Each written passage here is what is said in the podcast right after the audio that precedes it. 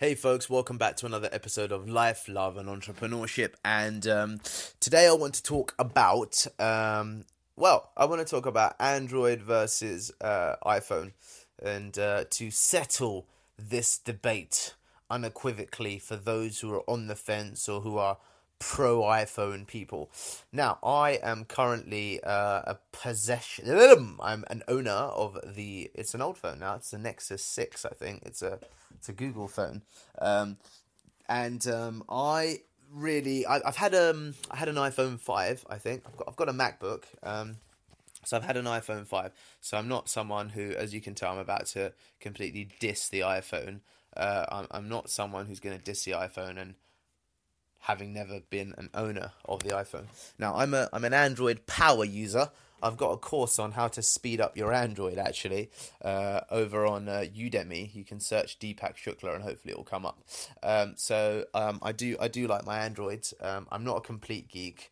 Um, I don't you know I've not um I've not um I have not rooted the phone. That's it. Um, and yeah, I've had both an iPhone and, and an Android.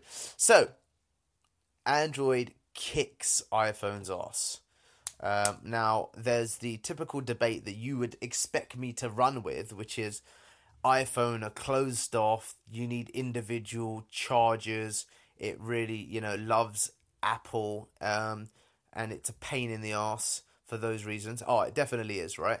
So, if you are an iPhone user, you have to use the bespoke iPhone charger even if you try and get the fake cheapo ones, then iPhone recognize that they're different, uh, maybe perhaps because of the wattage or whatever. But you have to find ways to trick them into using the cheaper ones. It's not straightforward. So that means that you're stuck with buying the really expensive plugs, which are like 15 odd, odd, odd pounds or something. So that's a big gripe.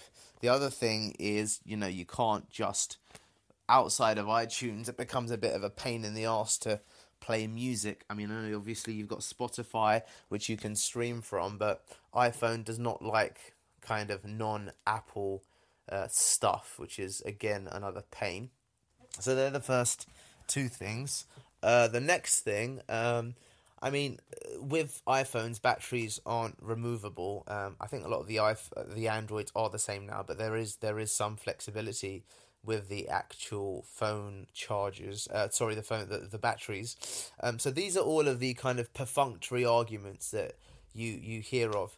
So I'm going to talk about some specific things that really annoy the hell out of me on on iPhone.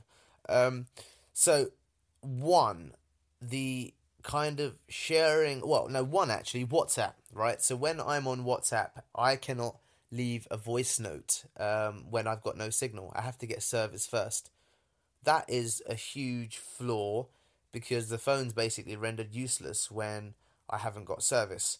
So, you know, for example, on your computers, you can send mail when you're offline, and as soon as it gets online, it will send it.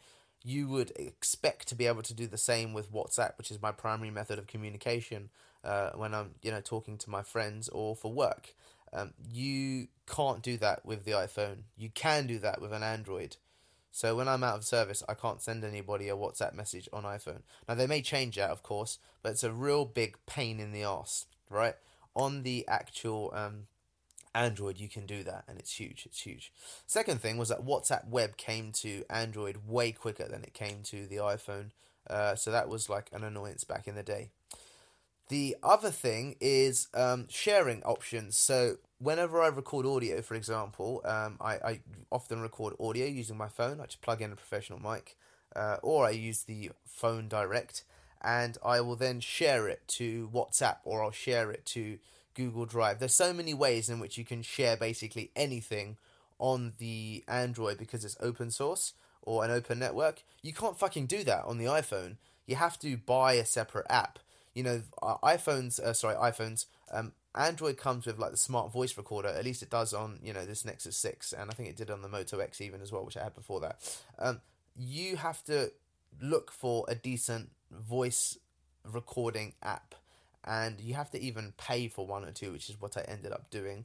And it was like a massive annoyance because I'd need to pay to get a decent voice uh, recorder, and then I'd also have to pay to try and get it shared to Google Drive because it's non. You know, it's not. Uh, what is it? Is it iCloud? It wasn't iCloud. It was a real bugger trying to use Google Drive. So because obviously um, Apple does not like Google, they make it as difficult as possible. And that's just not a reflection of how people, you know, everybody's got a fucking Gmail account, and I think a lot of people use like Google Drive. At least I use it. Um, so not being able to use it, which is where I store a lot of information, was like a massive, massive hindrance. So it was a pain in the ass. The the big plus, of course, with iPhones is that they have got um, they've got great cameras. So you get the, the quality of pictures that you take are, are better. I mean, granted, I've got a phone with a particularly shite camera, which is a Nexus 6. You know, there's better alternatives out there. Um, but uh, that is um, a big annoyance. My ability to share between different apps within iPhone is way more limited than on Android. You can just kind of do more. So I guess the moral is for anyone who is um, a power user you're going to always like the flexibility um, that comes with Android. For anyone who just wants simple and quick, then the iPhone definitely is is decent. You know, if you don't want any of that sharing functionality, etc., or you don't want to kind of tinker to optimize and get the most out of your phone, then you could just stick with iPhone. If you're looking for ways to improve your workflow, increase your productivity and output, then Android all the way. It's still stable I don't really experience any kind of technical or functional problems with it. Um, well, I do probably from time to time, but nothing like I would, for example, with a Windows machine. So, for all of those reasons, the fact that I can use any charger with an Android, any basically charger, uh, the, the most of them come as standard. First thing. Second thing is that batteries can be removed and are rechargeable um, a lot of the time. That's the second thing. Third thing is that because it's an open network, I can share between applications so much more easily, and that's a huge convenience. That's the third thing. Fourth thing is that I can send voice notes even when I haven't got signal or service. Can't do that on iPhone. Really, really crap. That's a game changer just on its own. Uh, the fifth, I think it's the fifth thing uh, now. It's cheaper you know androids are cheaper there's there's there's more competitiveness more competition um so you can get a lot more bang for your buck basically with an android as opposed to an iphone and then 6 let me think if i can find a 6 well there's there's actually more i'm pretty sure there's more apps on android um because it's easier to get onto the store um, and that means that there's just like a load more things or apps to choose from. So, for all of those reasons, throw your iPhone in the bin and go and get an Android. Woohoo!